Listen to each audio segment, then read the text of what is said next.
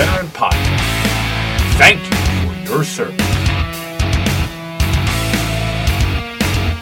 All right, everybody, welcome back to Bulletproof Veteran Podcast.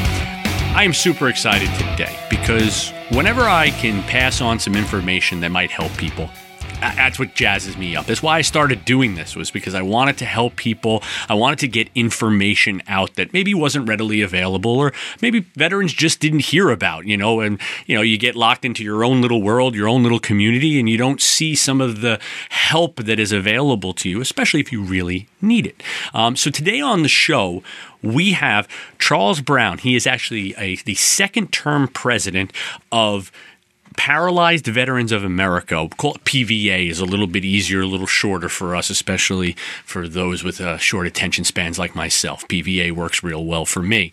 Um, and they are so many things. They're an advocacy group. Um, they help with veterans benefits. They help with uh, adaptive homes. Uh, sporting events, uh, you know, uh, adaptive sports, all that kind of stuff. They get people involved. They are also just a community of paralyzed veterans and caretakers and such um, that can lean on each other. And we need that more now, I think, than ever, is just being able to lean on somebody with a similar background or similar story uh, to know that what we're going through, it's okay you know, I, I, think that says so much is when you can turn to your buddy, the guy next to you, and they can look at you and go, no, no, I get it. I, I, understand what you're going through. Um, so that's huge. And, and Charles, thank you so much for coming on and sharing your story and sharing PVA with us. Well, thank you for having me here. It's an honor and a pleasure. Great. Well, what we usually do on the show, we always start out basically the same. We like to hear about the person that's coming on. This way we know where you came from, we know your backstory, and then we kind of get into the organizations and all of that. So please tell us a little bit about yourself. Well, I am a I am a Marine Corps veteran, as you'll see the Marine Corps emblem behind me. Um, I enlisted, had delayed entry in 84, went in in January of 85. Um, I was uh, trained in aviation ordnance, and I was stationed at Cherry Point, North Carolina, when I uh, was injured in a diving injury and broke my neck at cervical five, cervical six. Hmm. Um, I love the military. I love I love marine aviation. I love a lot of those things. So for all those years of growing up, for me, it was a natural fit to do this. And uh, I was a young man lost for a little bit, but when I got to the Marine Corps, I found a home and I found a job that was right for me. Yeah. Yeah. And I think that so many people, the military becomes that home. It becomes that kind of answer. I know for myself, man, I, I, went away to college when I first got out of the military. Didn't even last a year. Was back home writing my name on the orange juice so you know somebody wouldn't touch my stuff that I bought. And I looked around the house and I was going, "What am I doing? I got to get out." and I ended up in the Air Force. You know, which was the best thing I ever did. Um, good, bad, or indifferent, it still was the best thing I ever did. Um, yes. So I think for a lot of people, you're right. Um, and I guess that goes into my next question: is is for someone who suffers an injury like that, that has to be kind of more than just the physical injury. The mental side of that is what really has to be difficult to kind of get over because your identity is a Marine. A Marine yes. is not paralyzed. A Marine is a Marine. You know what I mean? And and listen, exactly can, the truth. We'll we'll poke fun at all the services. We do it here. You know, I'm in the Air Force, Chair Force. You want to go? I'll go get my coffee mug upstairs. It's fine. I'll just stand here. It's great. You know, we want to talk about the Marines and crayons. We could talk about the Navy. We won't get too much into that. Um, but um, you know, it's part of your identity, especially for that period of time, especially when you're young. Um, so from the mental side, after that injury you know, how did you process through that? And and because you still were in the military. Yes, I was. Uh, I was in the military. I was 20 years old when I the day I suffered my injury. I um, um, stabilized in an outside hospital for four days. and I was airlifted over to Augusta, Georgia, mm. to the VA medical center there. Um, put into the bed. Um, the next day, they came in. They worked with me. They put a. They switched over from a metal device with the tongs in my head with a rope hanging off the weights to a a Halo device, which kept me stabilized. And I believe it was the following day when a gentleman from uh, PVA came into my room and told me this grand story about this organization that was going to do so much for me because with my paralysis, I wasn't going to be able to do much. And I looked at him and I smiled and I said, Thank you very much. I'm a Marine. I'm going back to work. Thank you. I'll be fine. Mm-hmm. And I was, I'm stubborn. I am a Marine. I am stubborn. I will fight through a lot of things and uh, I will fight for the cause no matter which way it goes. So um, it was a huge mental hurdle to get past. I'll be honest with you. Yeah. Um, even up three months into injury, knowing that I had little function return and was able to do little things, my fight was to be able to walk, to run, to go do those things, and get back into my unit. In fact, um, when the uh, my company commander came down with my staff sergeant, and they brought me, you know, my clothes and a lot of things that were in, you know, in the barracks. I looked at him and said, "That's great, but you know, I guess I have to truck this all back when I go back." And they were trying to tell me then that I would not be going back to the Marine Corps. And I said, "Well, you know, hey Louis, can I at least become admin? I mean, I can do that kind of work. I'll sit in the office. I'll I'll do anything. You know, mm-hmm. I just want to go back and fulfill my term as a Marine." And uh, even after that visit, I, it took me a while to come to grips that I would not be the walking and you know or functional uh, Marine that I was before. Um, PVA was actually the catalyst in actually helping me make those changes and getting me mentally set and ready for life outside of the military life and to be ready to adapt to the world that's out there and find ways to make the world adaptable to me. Uh, being injured in 1986, the ADA wasn't intact, so mm-hmm. transportation issues were there. Um, there was all kinds of things that you hurdles you had to go through that I mean, as you learned in the military, it's adapt and overcome. Yes, sir. You find a certain, you find an uh, obstacle, you either you either plow through it, you climb over it, or you go around it. One of the three. So um, that's kind of the way I've always lived after my injury. And I have to be honest with you, PVA again was the catalyst that has driven me through all of those lifetimes. I've had struggles um, numerous times since since my injury, but I've always had PVA has always been my crutch. They've always been the, the, the, group that's been there to support me, to help take care of me, and to guide me into different things. Yeah. And sometimes you need that crutch. Sometimes you need that support. You know, we all like to, you know, trudge through and, and deal with our own problems, but unfortunately, a lot of times we get ourselves in more trouble trying to do that than if we would just lean on the guy next to us, like I had said, you know. Um, and it's awesome that PVA was there kind of almost from day one for you, even if you kicked them out of the room, and we'll forgive you for that. Um, so I'll be honest with you. Yeah, actually, the guy actually wanted to come in the day I was transferred into the hospital. He wanted to come in the room that day and just introduce himself, but the nursing staff and everybody just asked him, you know, to wait a, wait a little bit. The day uh, they changed the the devices on my head, you know, I definitely did not want anybody in my room. I was really it's kind of a rough and stressful day, so I asked for you know no visitors. Mm-hmm. But uh, PVA was there pretty much from day one once went to the VA hospital. Um, because, I mean, to be honest, that is where we are based at most of the time. Of the, we have what, 25 spinal cord injury centers across the nation now. And we're in every one of those. Um, we have either a service officer there or our chapters are there working with members in those areas. And we're here to help, like you said, to learn how to adapt to a new life. Mm-hmm. Um, help fight for your, your health care, for your benefits about PVA. PVA started from soldiers returning from World War II okay. to a nation that really didn't know how to handle them and their longevity of life. A lot of them were being warehoused at different facilities across the nation. I believe there was like five of them.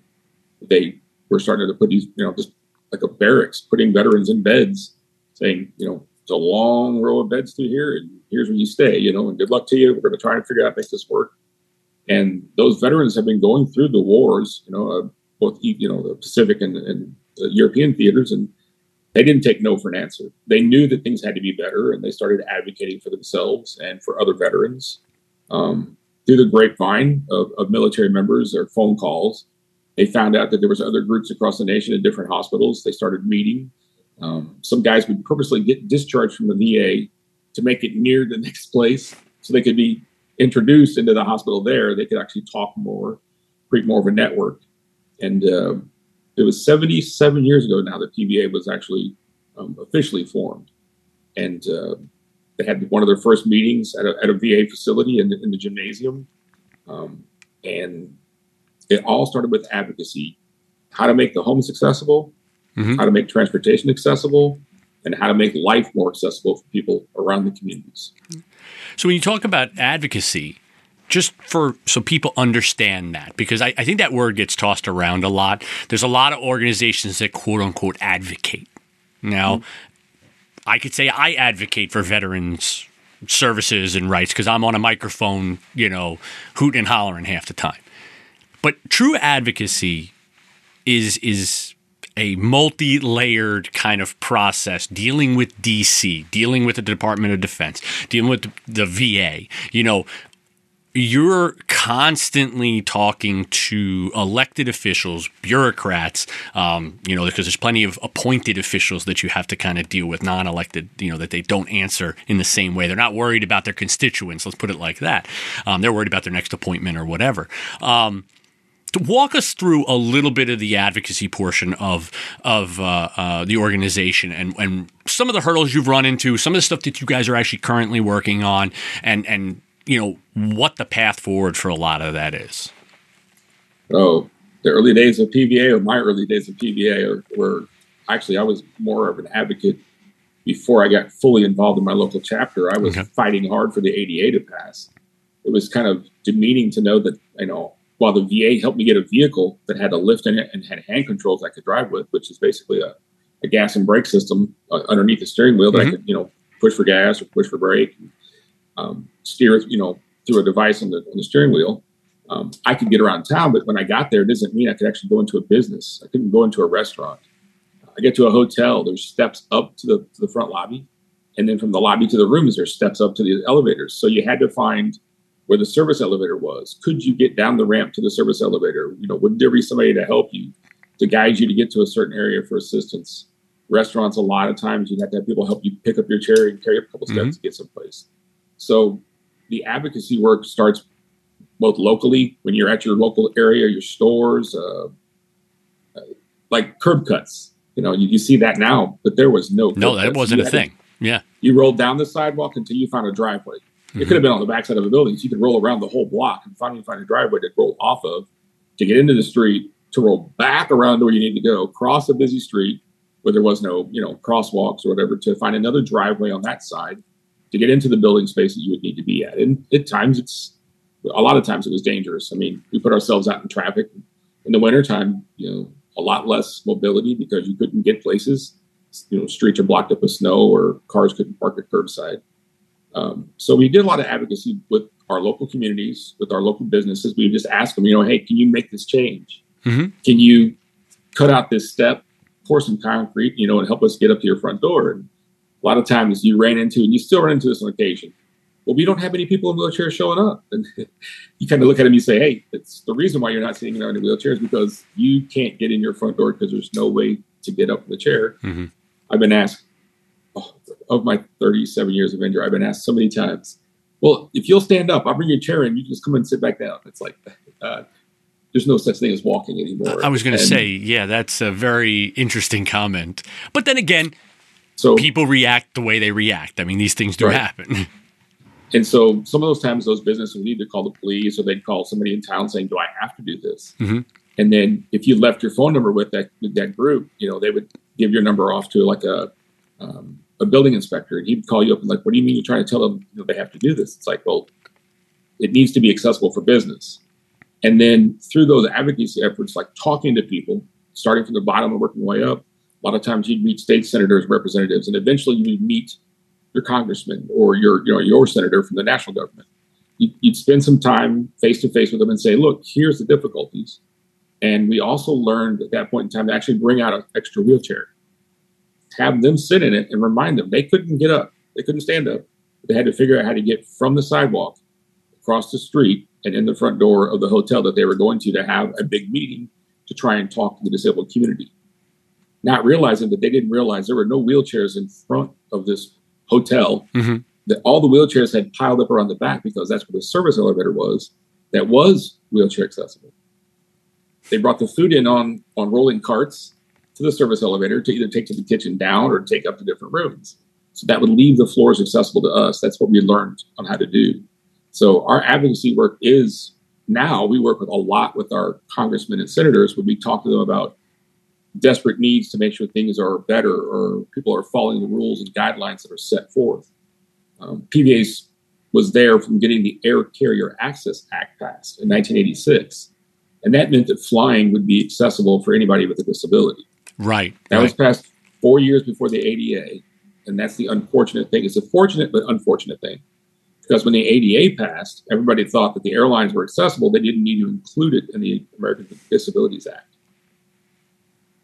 A big here problem. we are. Here we are from 1986 to now, and they still have a huge area to go. Hmm. You can't fly in your wheelchair. Um, you can't board, you know, in your wheelchair unless it's a narrow aisle and you go to the front seat. You know, you're allowed to get there, but usually you're taken out of your chair. Your mobility device, you're put onto a very narrow aisle chair that gets down those narrow spaces. They lift you again, they put you into that, and your wheelchair is taken from you and put in the cargo hold with the luggage that we all know gets thrown around and damaged. Could, so, could could go anywhere. it, well, Oh. yeah, there's there's once or twice that my chair was almost on another flight. I was going to say because it does happen.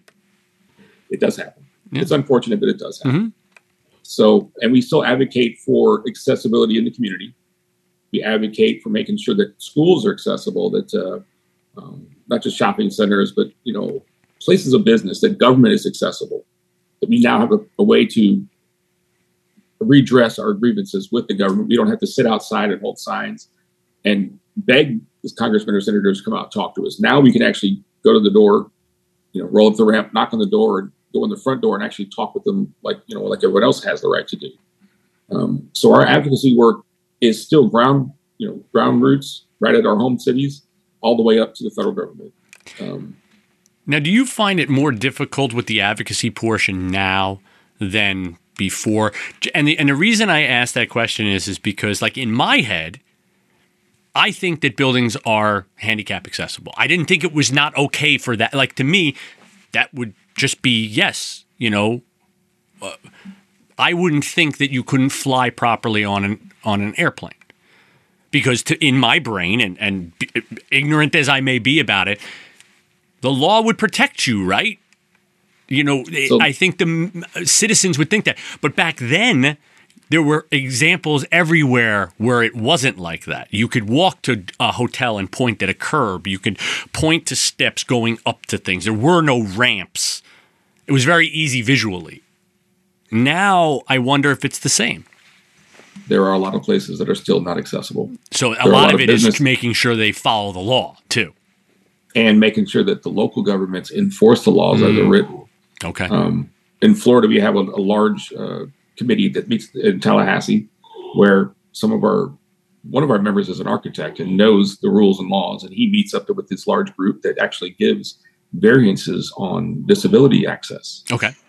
And so, him being there has made a huge difference in Florida. And this is what we try to do across the nation. We try to get people with the ability advocate the proper way, make sure the laws are followed, Okay. and we make sure that the local governments realize that there's a reason why they have to make sure that when you buy a new an old building and you're going to put a new restaurant into it, you have to make some modification changes to it Right. Right. because it has to be accessible. Mhm. It needs to be brought up to code to specs. Mm-hmm. A lot of times they're giving variances to allow that because it's expensive. But a lot of times now we're finding there's simpler ways to get past some of those expenses and make it easier for them. And actually, we're asking the government to give them, you know, tax breaks or even uh, Mhm. even a grant to make things a little more accessible, to allow a small business to become more accessible for not just ourselves but anybody else that wants to visit. yeah. So accessibility, as far as advocacy goes, it's it's a little easier now. Um, and I, I'll put it this way: I'm happy that we don't have as much of the drive-by lawsuits where people will pull up to the front, take pictures, and then they'll file a lawsuit instead of talking to the owner Hmm. of the building or business, saying, "Hey, you know, I want to shop at your store, but you're not accessible. Is there any way you can make a you know minor changes to make your place accessible?" I'm happy some of those changes have been made because that was a little beyond the scope of what the ADA was supposed to be. hmm Um, and we, when I say we, I mean those of us that were out there fighting for it, those that had been more in the forefront at that time. We didn't want to take business away from businesses. We're wanting to actually give them more business. Right. And that's what PVA is about: is making sure that our members are able to get out of their homes, into the community, and provide you know the same business experience that anybody else has. Yeah, Yeah, and there's a huge difference between those two things. Uh, you know, they're, they're, you know, you're trying to be a bigger part of the community and, and help your community by putting your hard-earned dollars into businesses and communities and small businesses and all of that. Because let's be honest, this the small business owner that has to make those accommodations, they have to put their money into it. So it's good to know that hey, listen, we're asking you to do that because we want to give you money. We want to we want to help your business. We want to spread the word that you're accessible and our community will come and shop with you. Um, So I think that's very important. It's not all about, hey, I told you you have to do this and you didn't do it, so now I'm going to make you pay. Right. That's not the point here.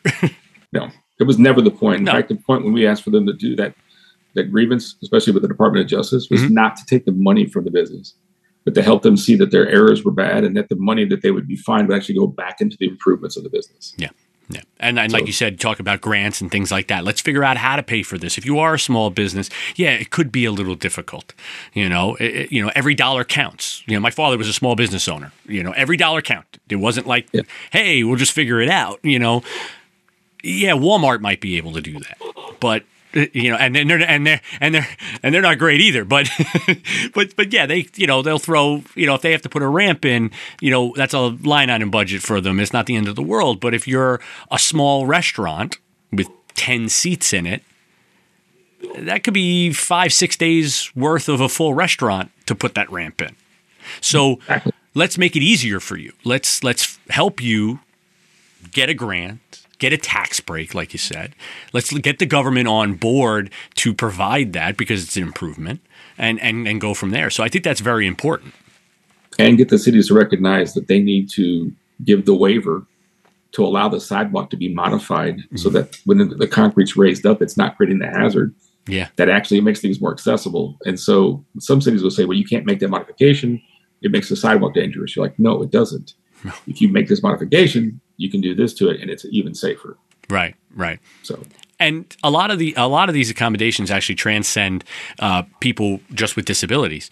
You know, uh, my mother-in-law, I have to help her in and out of a car. You know, she's older.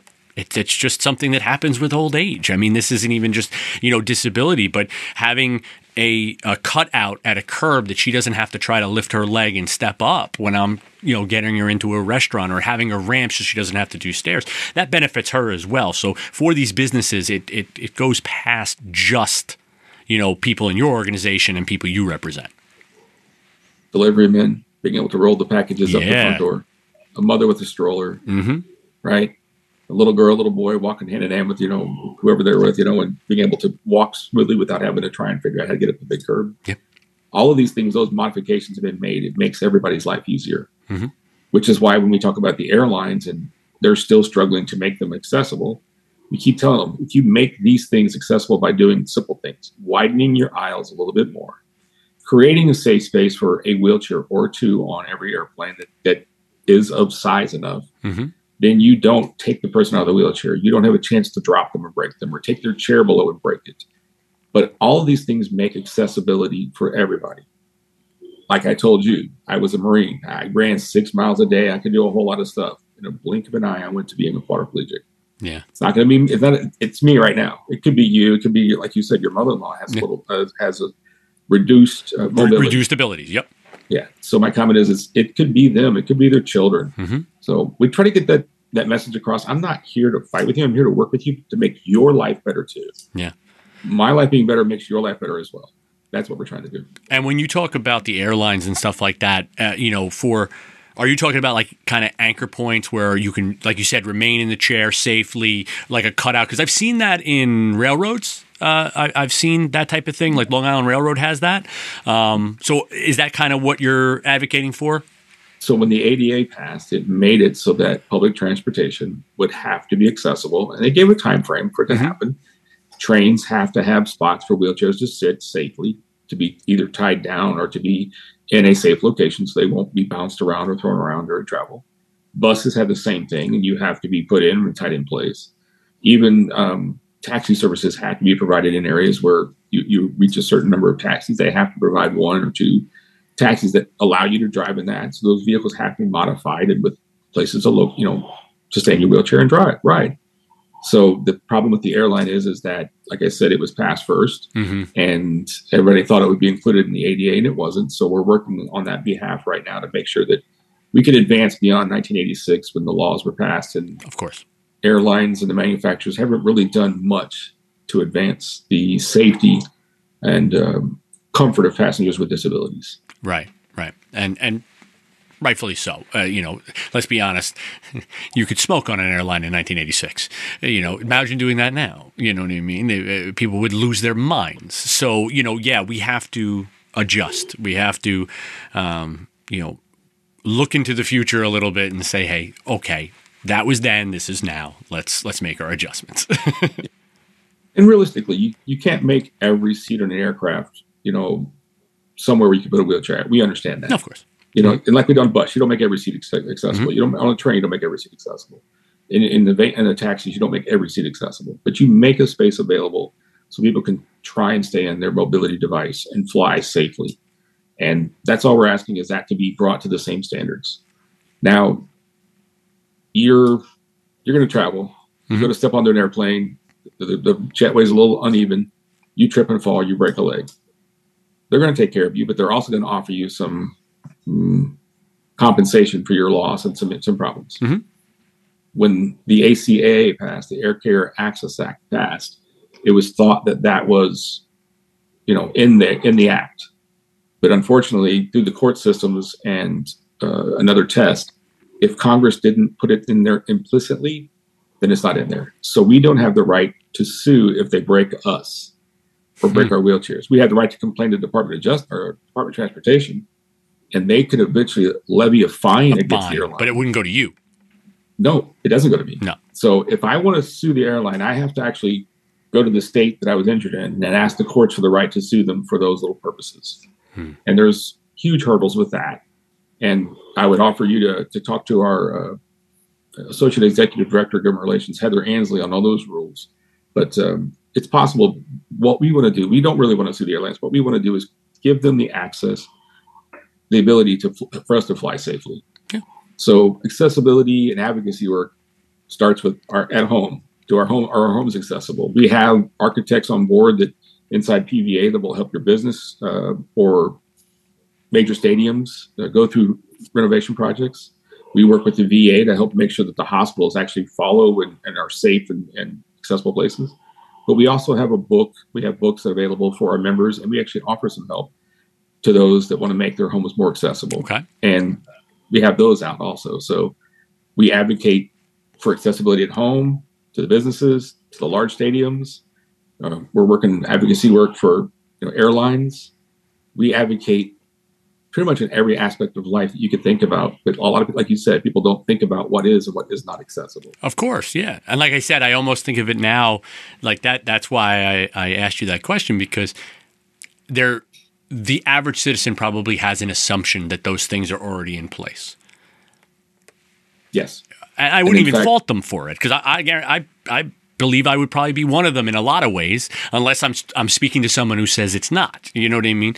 Um, yes. So it's very easy, you know, and Congress is a it's a funny place, and if you can't show numbers of people that won't vote for somebody unless they change something, a lot of times it's hard to get them to move. Um, that's not always, uh, and I'm not. I'm painting with a big broad brush, so I don't want to say that just that's the way it is. But when you have people behind you, it's a louder. It's it's and they see their constituents want this, so it's it's uh, a big part of this is making sure the public knows that it's not all perfect out there, that there is change right. that does need to be made so that then they get on board and say, hey, what is yeah, what is my congressman doing about, you know, peoples with disabilities, things like that? You know, what are they doing with the air carriers? What are they doing with, you know, uh, making sure there's grants available to help people with their homes, you know, make adjustments after injuries or if, when they're getting out of the military from a military injury or whatever the case may be. What are they doing at the VA to make sure that it's a little bit of a better place? What are they doing to make sure there's benefits allotted? And it's not a hard thing to do, which we all know it can be. Um, that you, you said the, act, the, the proper word, the benefits that those members of the military have earned through their service. Yes. And yeah. That's a good thing you, you asked earlier, and I'm going to bring it up to you right now. Go PVA ahead. is probably one of the best as far as benefit advocates. We, we highly train our national service officers to write some of the most complex benefit packages that are out there. Person with a spinal cord injury, with MS or ALS, it's really hard sometimes to advocate or to say the right words so that the the rating board will actually understand what is actually wrong with that veteran or mm-hmm. that person. Yep. And our national service officers have been they go through constant training they're working daily with our our members, and um, we are also actually yearly catching back up with those members, saying, "Hey, we're still here. What's going on? Do you need help? You know, have your benefits been taken care of? You know?" And we're if they're still lagging, we'll work with them closer at that point in time. Yeah. So when you mention benefits, there's a, you know, if the VA rates you the proper way, then you will actually get, you know, some assistance in making your home accessible. Mm-hmm. Um, and we do work with outside companies to actually that provide some of those uh, modifications to be made. Um, we can locally we can direct you to the local companies that will do that or larger corporations. So nationally, we work hard to make sure that our benefits are advocated properly through the VA healthcare system and the Department of Justice, because there's our Department of Defense. I apologize, the Department of Defense. Mm-hmm. The DoD is a quite a bit of a different animal. Um, they have different strict rules, and getting into them sometimes can be more more difficult. But we do have experts that work with the DoD. So if we have a difficult ca- case of someone who's not in the VA system, but they're a part of the Department of Defense, we have people that can help write for those benefits to make sure that those those veterans are uh, treated properly. Also. And it and I, I can't agree more with the the whole wording thing. And I'm like I was saying to you before we started, I'm going through that process right now, and it's it's amazing when you talk about like the nexus, you know that that third part, where you know where you're linking your current diagnosis to a service connected event or whatever the case may be. If you're talking toxic exposure if you're talking something uh, that was in you know an injury but the doctor wrote it up as your you know lower back but it actually was your neck that hurt. But the doctor wrote it in your file as neck and now the they when they went through they're like no you don't have a service connected event and you have to now fight. But the wording in it because like I have a heart condition that that I'm working on right now and if you don't write it up properly it's just no right away. It's done. And there's certain trigger words that they're looking for and there's certain ways that you have to you know is this a secondary condition? Is it a primary condition? You know how you know they, they can deny something if it's written as a secondary condition and there was no and your primary condition never got you know uh, approved so now you're you're out for everything so there's all these different things and i'm just learning about it and it's it make your head spin. it really can. But it's great to know that you guys, especially uh, you know, for uh, people with spinal cord injuries and, and, and ALS and all these other different things, um, that you're you're you're kind of working on their behalf. Not kind of, you are working on their behalf and making sure that they get the benefits that they need. Because, like you said, if you don't have the right benefit, you don't get all those things that that yes. that you're owed. You're owed that you've earned it. Yeah, I, I, I like that term better no, too. my comment is, my comment is, you earned it. You gave to the country. Yep. You you did serve, and you did earn those mm-hmm. those benefits that you, should right get. But recently, PVA. I mean, not recently, but we've been an advocate for caregivers for the longest time as well. Yes. And we've worked with Elizabeth Dole and any of the groups that will fight for our caregivers to make sure that they're treated properly. Mm-hmm. They're given the proper pay or, or, compensation they need for helping us. Um, I myself, I had a family member that was my caregiver for close to 20 years. And it was, it was getting to the point where, you know, my, they were aging and they needed to actually earn more of a living to, to be able to have a retirement. And by working with me, they weren't able to do so. So they had to drop from being my caregiver to go work at a different job. And now the president signed an executive order that will make some of that easier for a family member and caregiver to be paid properly and taken care of they'll get earned credits with Social Security and other company or other groups that will allow them to earn a higher retirement so that mm. they don't have to strand someone at home, you know, or make us go to the community uh, facilities. Um, to be honest, I'm very lucky that I'm still able to stay in my home with an outside caregiver. Most of the time, when a family member no longer can work with you, you end up going to a nursing home or to a VA facility, long term care, mm-hmm. somewhere, assisted living, and you know, your private life is gone. Yeah. And, You're now and, in a community. And those are expensive facilities depending on. It, it never made sense to me that you're looking at $200,000, $300,000 to live in a nursing home mm-hmm. for all this care that you need.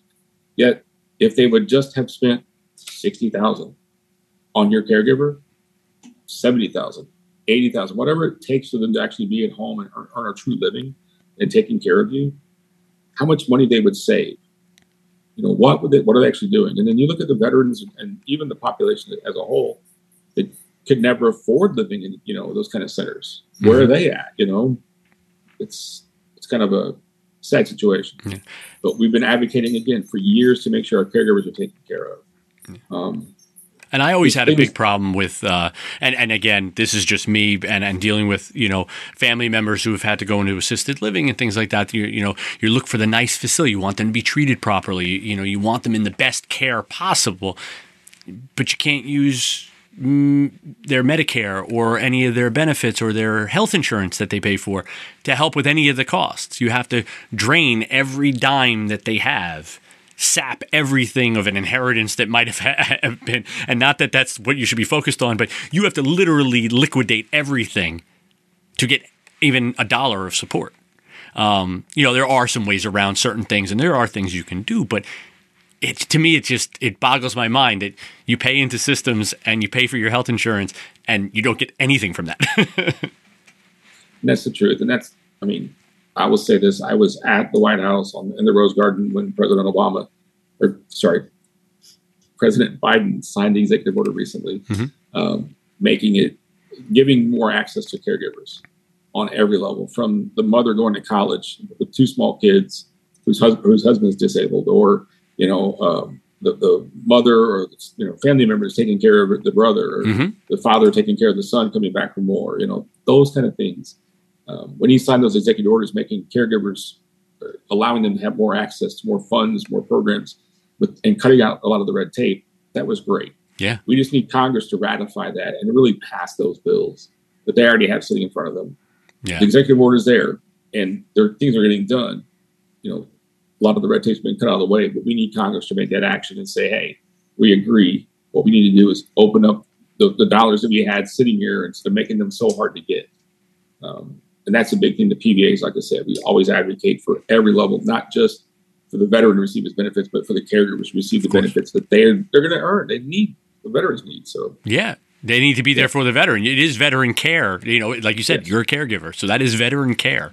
Um, Yes. Because, and on who's going to take better care of our veteran than a family member or a close personal friend, somebody that, that genuinely loves that individual? They're going to provide the best care. yes you know, and that's what we Yes, we should advocate for. Um, yeah, executive uh, actions are a tricky thing. You know, they they can be good in one way, but they disappear quickly. They it all it's a stroke of a pen and they're gone. You know, so all that Yeah. great stuff that you're talking about.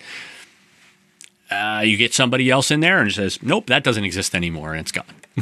Well, that's why we said, well, once uh, President Biden signed that executive order, we didn't stop. We didn't Right. say, okay, we got the victory, walk away. No, We actually no. went back to Congress. We doubled down. We saying the president recognizes these issues. You know, he signed the executive order. We're here in front of you. You, you know, you guys can pass this through in a short amount of time. yeah, yeah, You know, and it it didn't have any more financial impact on the nation. It just allowed the money to flow. Cut the red tape out. That's all we're asking is cut this red tape out of the way. Allow the dollars that are there to be used properly. Right, right. And now, speaking of the um, the caregivers, you also do some support for them as well. Just not outside of just advocate and and and making sure that they get compensation, but they can also come to your organization for support as well, for whatever they need, because that's a difficult job. That is not, you know, hey, when you talk about seventy thousand, that's peanuts for the work that they do, twenty four hours a day, seven days a week, nonstop difficult mentally, physically. Um, you know, you're you're talking about doing a lot. You're you're you're a nurse. You're a you know you're a, probably a psychologist, a therapist. you're a mentor. Uh, you know, you probably are an architect. You're probably a construction worker. You're all those things in the home. Um, so I know that you guys do some stuff for for the caregiver as well. We do, and we use a lot of the resources that are out there. We try to guide people to the right places Right. to get a lot of the information, but we provide some there ourselves. Mhm. Um, during our national meetings, we always make sure that our caregivers are, are are given you know extra days of you know R and R time as well. A lot of our chapters are doing the same things. You know, they're creating a caregiver day or two. But what we're looking to do now is actually bolster that program. What happens when that veteran passes away? That spouse or caregiver no longer has that veteran to care for them. They don't have to pay. They don't have a job. You know, they're they're lost. You know, they're they're kind of lost what's out there. What we're trying to do now is set that network so that every caregiver is treated the same way through PVA that our members are. Right. We work with our members from the date that we recognize their injury until their last day. We want to work the same way with our caregivers. We're working hard to make sure that we can provide a program for them that allows them to make the phone calls the same way our veterans do and says, Hey, I got an issue. You know, I got this problem. Is there somebody in my area that, that can help out? Or, you know, my my veteran has passed away. Um, I used to come all these events and now I don't have a veteran. What do I do? We mm-hmm. try to include them in the things that we do. And, and our National Veterans Wheelchair Games are a great way of doing that. Um, we, we co-work with the VA of putting these together. It's the largest annual wheelchair sporting event for uh, wheelchair veterans across the nation, across the world annually. But we bring our caregivers in also that had been there before with their spouses, or you know, and we say, hey, or, you know, come join us, come do these things. You're still a part of us. We're, we're trying to offer those kind of events to them as well. So they're still in the same community. They're still got the same supports, and we, you know, we're working on building this program even even more robust now. Um, as my term as president comes to an end, I've been talking to the new coming president in full agreement. He sits on the National Committee for Caregivers. And uh, we're going to work together as making sure that PVA provides even more services for our caregivers, provides them, you know, direct access to the things they would need. right, right. They might need a caregiver themselves, and if we have the ability to find them a caregiver in their in their community, they will do the same. Yeah. No, it's it's very. I think it's really important because you know you see somebody who just loses a job or transitions out of the military. We talk about it all the time how difficult that change of life and and when you lose that mission you know, we talk about it on the show all the time. One of the hardest things to do when you transition out of the military is the fact that you don't have that mission anymore. And now you have to find your next mission. Imagine being a caregiver, that's your mission. Military service aside, that's your mission is to take care of that person. And when that person is no longer there, you're kind of just left. So one of the good things I'll tell you that PVA is also is we actually have a, a jobs program throughout PVA. Mm-hmm. Not just our members, but for any veteran that's out there, any spouse, caregiver, family member, we're working hard to make sure we can try and find you a job across this nation. So, say your veteran passes away, you haven't worked in anything in the field other than caregiver work, mm-hmm. but you want to get back to work. We have the ability to offer them time to speak with our, speak with our um, vocational rehabilitation specialists. Sorry, vocational rehabilitation specialist, and actually one. work with them. It comes together pretty quick sometimes.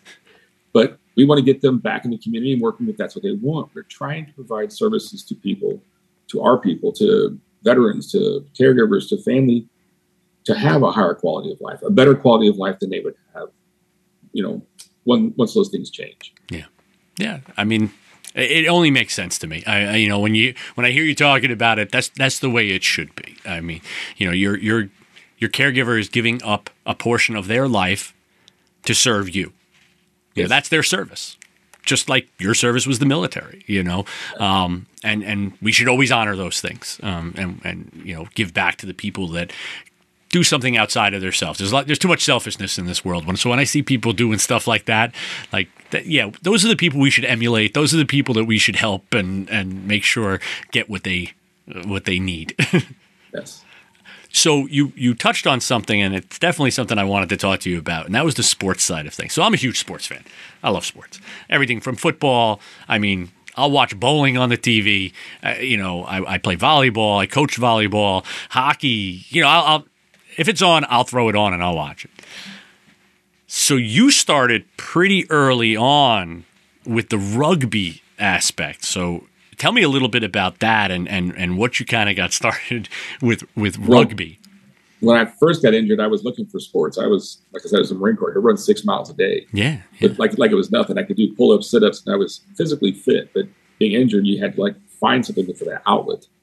Um, I went and started track and field, and I was looking. That was great. Push a wheelchair around the field, you know, they're on the track. Okay. Try and throw a shot or a disc, you know, or a javelin. Things that some of those things I should have been doing, but I was still trying. Um, I went to National Veterans Wheelchair Games in 1992 in Dayton, Ohio, and I was introduced to wheelchair rugby. Um, the original name is called Murder Ball. It was uh, started in Canada by a bunch of quadriplegics who couldn't play basketball. They couldn't get the ball above their head when they were throwing it. And their objective was to create a sport that would give them more outlets. Basically, it is a mixture of basketball, football, and uh, just wheelchairs colliding with each other, trying to, you know, murder ball. Really, just it's a great name. I, am into the name. so um, I was introduced in 1992, and the the adaptive chairs that you see today were not all available at the time. So they were we were still playing in our everyday chairs. Oh wow, okay. So you you talk about getting your chair, you're going out there, you're, you're pushing it real fast, and then you try to put your feet or your chair in place to prevent a person from getting past you, blocking them off, hitting them hard. Your chair ends up bent or damaged. So we played old school hard rugby. Mhm. Um, I was introduced to it, like I said, in 1982, and I came back with a passion just to get this going in St. Louis. I called around some of the therapists that I knew, and I kept asking the question: Is this available here? No. Is this available here? No. And I kept looking in I don't know how many places. So I started calling some of the people that I would get names from that are that were quadriplegics and saying, "Hey, have you heard of this sport? You want to play sports? You know, you put your name in before you know to do something, but this is, wasn't good for you. Couldn't play basketball. You don't like track and field. Uh, you know, you know, bowling is not your thing. All all these sports, in fact, all the sports you listed, every one of those sports is adapted. Yes. The volleyball is a big rock- one. I, I've watched the adaptive volleyball all the time. I think that it's so cool. including wall climbing, the rock climbing. You have people that use harnesses with their hands. They'll pull with their hands, and somebody will hold the harness to pull them up. So, if you can find a sport out there and it's not been adapted, we will try to find a way to make it adapted for you. Okay. So, with rugby, it was put together specifically for quadriplegics who didn't fit a lot of mold, the typical mold for basketball or other sports. Um, and then there were two coaches and or therapists in St. Louis that about a year and a half into my phone calls with another gentleman that I found, we were making phone calls every week, just trying to get people together, talk about rugby. Can we get a team going? When these two um, therapists really brought some of their their patients together for a practice session, we all started meeting up. And believe it or not, that was the help start of the St. Louis Rolling Rams.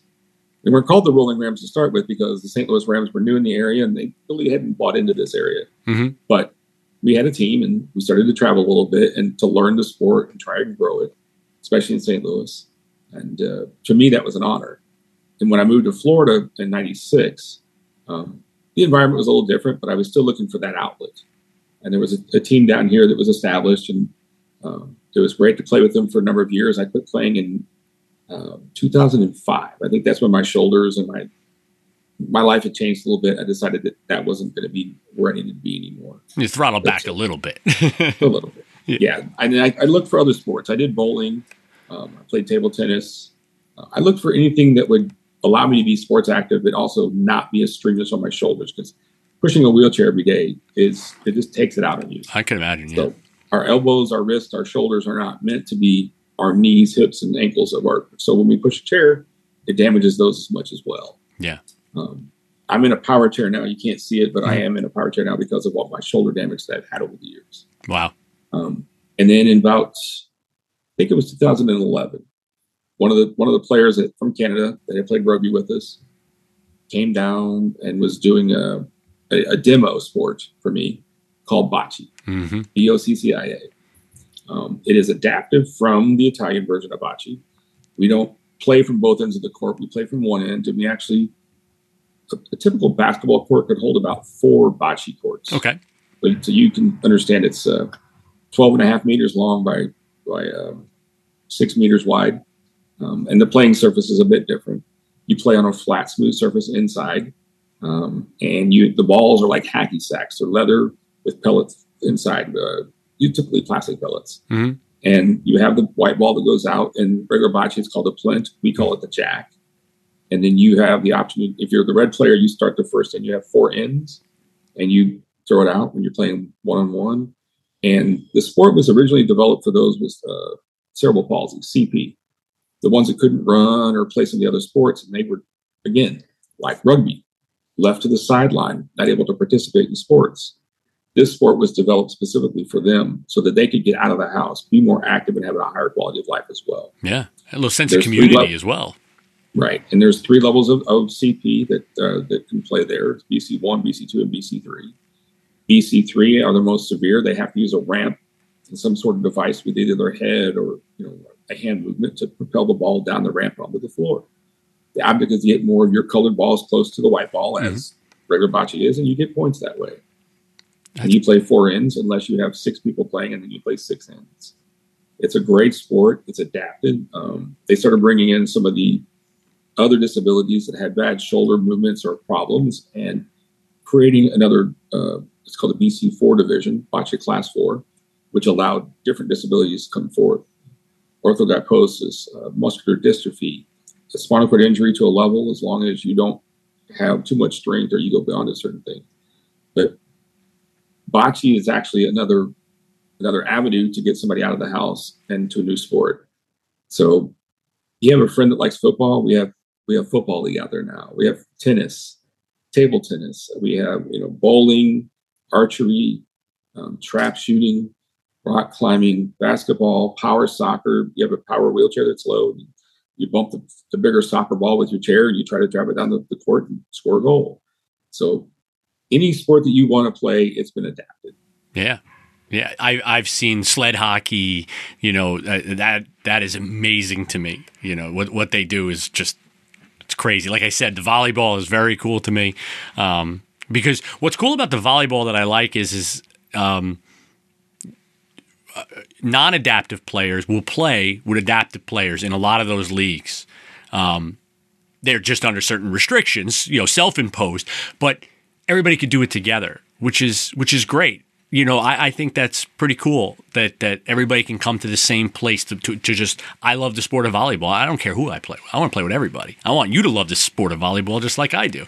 You know, yeah. so I, you know, it again. I think it all works about just getting people out of their home and enjoying life. You know, all of these things. And I think everything you're talking about is about the enjoyment of life. Um, you know, fixing your house so that it's not a burden for you, being able to fly where you want to fly when you want to fly. You know, being able to go to the restaurants and the stores you want to. This is all about enjoyment. That's all this is. It's about life, um, and and it should happen. It, it it should be that way. A normal, inclusive life. That's it. That's somebody. Somebody asked me one time, "Why do I advocate so hard for making sure airlines are accessible?" I said, "Because I want to have the same crappy experience you have, where they lose my luggage or do something yeah. else. I just don't want to get any more treatment where I'm beat up or dragged around or things are broken different. Yeah. So yeah. I said, I just want things to be on an equal field. I don't ask for more than the next person. I don't mm-hmm. want that. I don't look to be, you know, given something in advance. I'd like to be treated like everybody else is treated. Yeah. You know, hey, the restaurant's out of food. Oh, I demand my food. I'm a quadriplegic. Well, that's not going to happen. You know. No. So my comment is, my comment is, it's equal inclusion, and to be honest, our forefathers at PVA they were one of the best at this. They try to figure out a way to make things equal. Right. Level the playing field, give everybody the same chances and opportunities, and let them live life like a normal person. And we call that a lot normal person. And truthfulness, it's just called living life. It's just living life. It really yep. is. Everybody has something that they have to struggle with. Everybody has you know, you want to call it the cross to bear or whatever the case may be. There's different levels of different things, but everybody just wants to have a good life. I mean, really, in the end, that's the goal. A little smile on your face every once in a while, you know, and, and whatever you enjoy. but it's it's it's very important. I, I, I really applaud you for the work that you're doing, and and and and you know you've now dedicated, like you said, you were injured 35 years ago, give or take. Actually, I think uh, June 11th, 1986. So you know the better part of 35 years ago, and uh, you know 37. That was 37. Yeah, doing math now. Look at me go. See, I Look told you I was in the Air Force. Um, but you can figure that a Marine would know math. See, I gave that one to you. I had to, I had to dispel the myth. See, um, no, but you know, and you know, this organization PVA was at the, at your bedside pretty much almost on day one. You know, call yes. it you know, you know within within the first month. You know, they were right next to you. So. You've been a part of this for all that time. So I applaud you for the work that you've done. Two terms as president. Uh, I know you'll be passing on, you know, that torch to somebody, you know, real soon. But you know, I know you'll keep working and and and being there as, as a mentor and and and advocate that you are. as as I've said to everybody, I was Charlie Brown when I started my position, working, you know, at the local areas, moving my way up, working at the national organization, becoming president. I'm still Charlie Brown when I'm done. I will still go back to working my local chapter, my local areas, mm-hmm. and I'll still assist the national organization when they call me. If they want me to come to Congress and advocate there, I'll be happy to. Yeah. Whatever they want from me, I'll be happy to give them because they have given me so much. Yeah.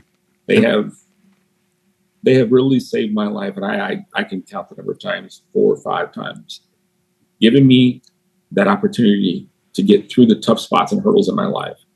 by advocacy or by a friend, a, colleague, something along those lines. They've always been there. They've never let me down. Yeah. And and there isn't much better vote of confidence for an organization than an individual like yourself saying something like that. That's about as the best uh, advertisement that you can be for that uh, you know organization is going out and telling people exactly that. Thank you. Yeah. I'm, I'm honored to be doing it, and I, like I said, I'll do it until my last. that's great to hear. That's great to hear. And there'll be many more. Don't worry about it. You're you know oh, you're yeah. going to be doing this for a long time. so, very important. How can people find more information about PVA? How can they help out? Donate, fundraise, anything like that? Um, and obviously, how can veterans get in t- contact with PVA if they need support? PVA.org. Okay. Go to our main website. All the information is there. We have multiple drop down tabs. You want to help out? There's several ways to get involved. You can either become an advocate in your local community, find your local PVA group. It may not be in your city, but it may be close by. You can actually ask for information that way. Go to pva.org and you can look through our tabs and find assistance if if you have the financial wherewithal and you want to help out, PVA really greatly appreciate your support that way. Um, we try to do fundraising drives. We do it for all the time mm-hmm. because all of the services that we provide our members, our caregivers, don't cost them a thing. Everything we provide is provided by the donations we receive. I know some of these uh, charity watch groups look at us and they say, "Oh, you know, your your numbers are horrible." They really don't get the full picture. They see what we have to put down according to IRS rules sometimes which don't they don't it's not true. Right. I can guarantee you that the work we do, the effects we have on a life are so much more important than a, a little number that says we, we spent too much money on advertising or something when it's not really true. What we're doing is we're trying to get our information out. And so we have these clinical practice guidelines that we provide to our, our, our doctors, nurses, not just inside the VA, but outside the VA, right? To other other communities. Sometimes that's considered advertising dollars when it's not. Right. It's actually a, a book that will help train somebody how to better deal with a veteran with, um, you know, MS, ALS, or, or even a, even a person you know, that's not a veteran. So, and all I can say is I, I want everybody to be proactive, to look what's out there. But if you want to know the truth what PVA does, give us a call. Mm-hmm. Go on PVA.org, ask the questions. We'll be happy to answer them and show you all the things that we really do. And we're changing lives we're building a better future for many veterans, as it has with me. Mm. So I'm very happy to say PVA.org. Go there. You can go into uh, backslash air travel, I think it is. Uh, put your stories there. Help us get the AC Air Carriers Access Amendments Act passed, which would make aircraft more accessible, the bathrooms accessible, the aisles wider. We're looking for assistance both on the grassroots at home and on the national national group as we can. Excellent. Everybody check it out, pva.org. Charlie, thank you so much for coming on the show. It's been a, really just an enlightening conversation, and I've had a blast talking to you. And anytime I get to talk to somebody who plays bocce, you know, at the national level, I'm never gonna, never gonna turn that down. Come on. I, mean, I would love to actually bring the adaptive sport and show you the difference. I would like, yeah, you'd be great at it. Yeah. So where are you located? I'm in New York. York. Okay, we just had the games there two years ago. Shoot, I wish I'd have known. That ah, see, I could have brought you out and, and showed you the sport there, but uh, I was on Team USA for a little bit. Yeah, we're going to be in Portland, Oregon, at uh, July fourth through the 9th, I think it is, uh-huh. for the National Veterans Wheelchair Games. Um, I invite anybody in that area to come out. They're free for for people to view and come and see the veterans participate in all these Paralympic style sports. Um, I just come out and enjoy. You know, be a fan of, of a veteran, be a fan of disabled sports, learn more we'll be happy to help. And I, I promise you, when I get up towards New York, I give you a holler and I'll. Uh, I'll come out. I'll, take, I, will I'll bring my dad. He would, we'll play. My dad would love it. He would, he would be all about it. And he's, he's a veteran as well. He's an army guy. well, we won't hold that. We won't hold, exactly. I don't hold it against him. I still talk to him. I just make sure I check what he's measuring. You know, measure twice, cut once. Um, but Charlie, again, thank you so much for coming on the show. It's been a blast, and I hope you have a great rest of your day. Thank you for having me. And I'll have a great day. And so will you. Have a great, great weekend. Thank you very much. All right, sir. Thank you.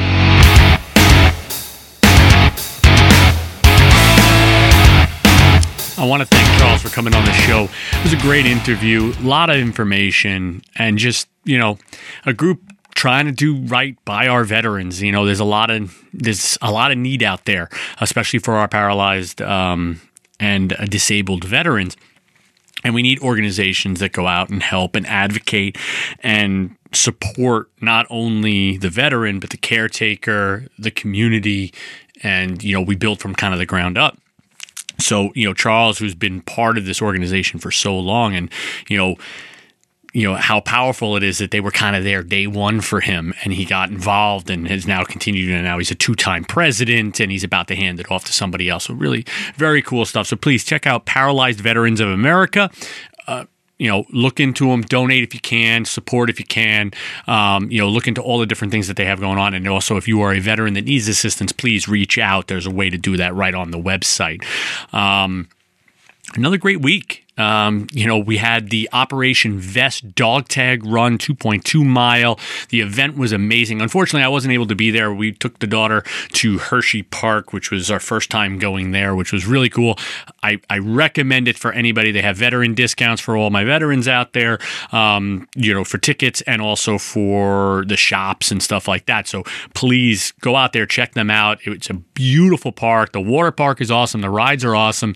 Um, and it's very clean. It's very kid friendly. There's stroller parking. There's all this other stuff. And I'll tell you what, if you get a chance, check out the milkshakes at the end. All right. They are amazing. They have a Reese's peanut butter milkshake. I had a Kit Kat strawberry duo with dark chocolate milkshake. I mean, come on, think about that for a second. All right. It is as good as I just thought. Um, but yeah, I had I had an awesome time. Unfortunately, I wasn't be I wasn't able to be out there at the in person event for Operation Vest, but I do the virtual. Which is great about these virtual uh, runs, you know. You don't have to be there. You can still support. You can still participate. You still get your time. You still get your shirt, all that kind of stuff, and you're still there for the veteran community. Jenny and Stefan are just amazing people. They're doing some great things here on Long Island supporting our veterans.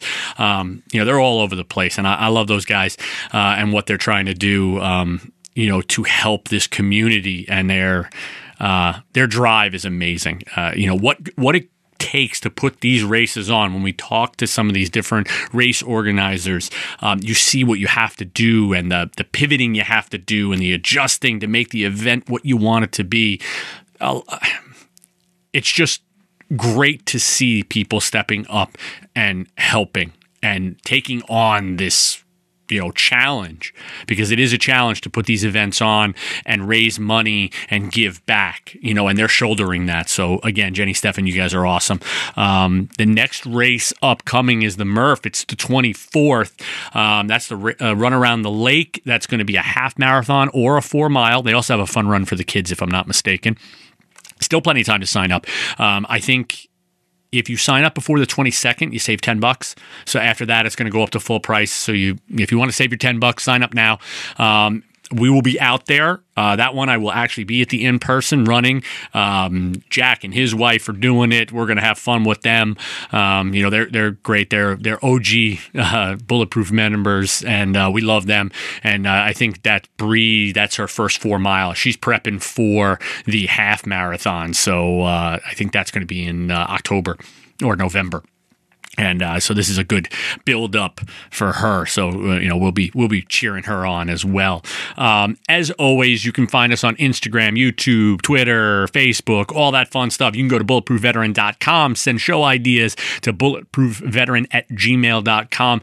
Everything we do here is for you guys. So tell me what you want. I will get on the mic and speak about what is important to you all. Um, we did some recording out at the Run for Briggs, and I'm going to be putting that out as a little mini episode so you can hear some of the speeches and stuff that we did on Memorial Day.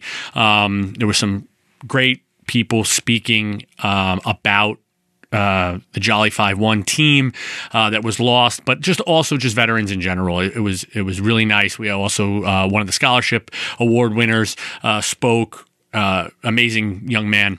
Uh, had a lot of great things to say. So I'm going to put all that out probably next week. So you'll see that. And um, we'll be getting into these runs. We'll be getting rolling. We got a lot of good things coming up. So I hope everybody stays tuned. we also have some cool interviews that I'm kind of prepping to get out to you guys with some good information and just some good stories about people uh, really stepping up in our communities. So keep that up. Again, send me those show ideas. Let me know who you want to hear from, and we'll get them on the show. All right. But for this week, and for Bulletproof Veteran Podcast, my name is Jason. And thank you for your service.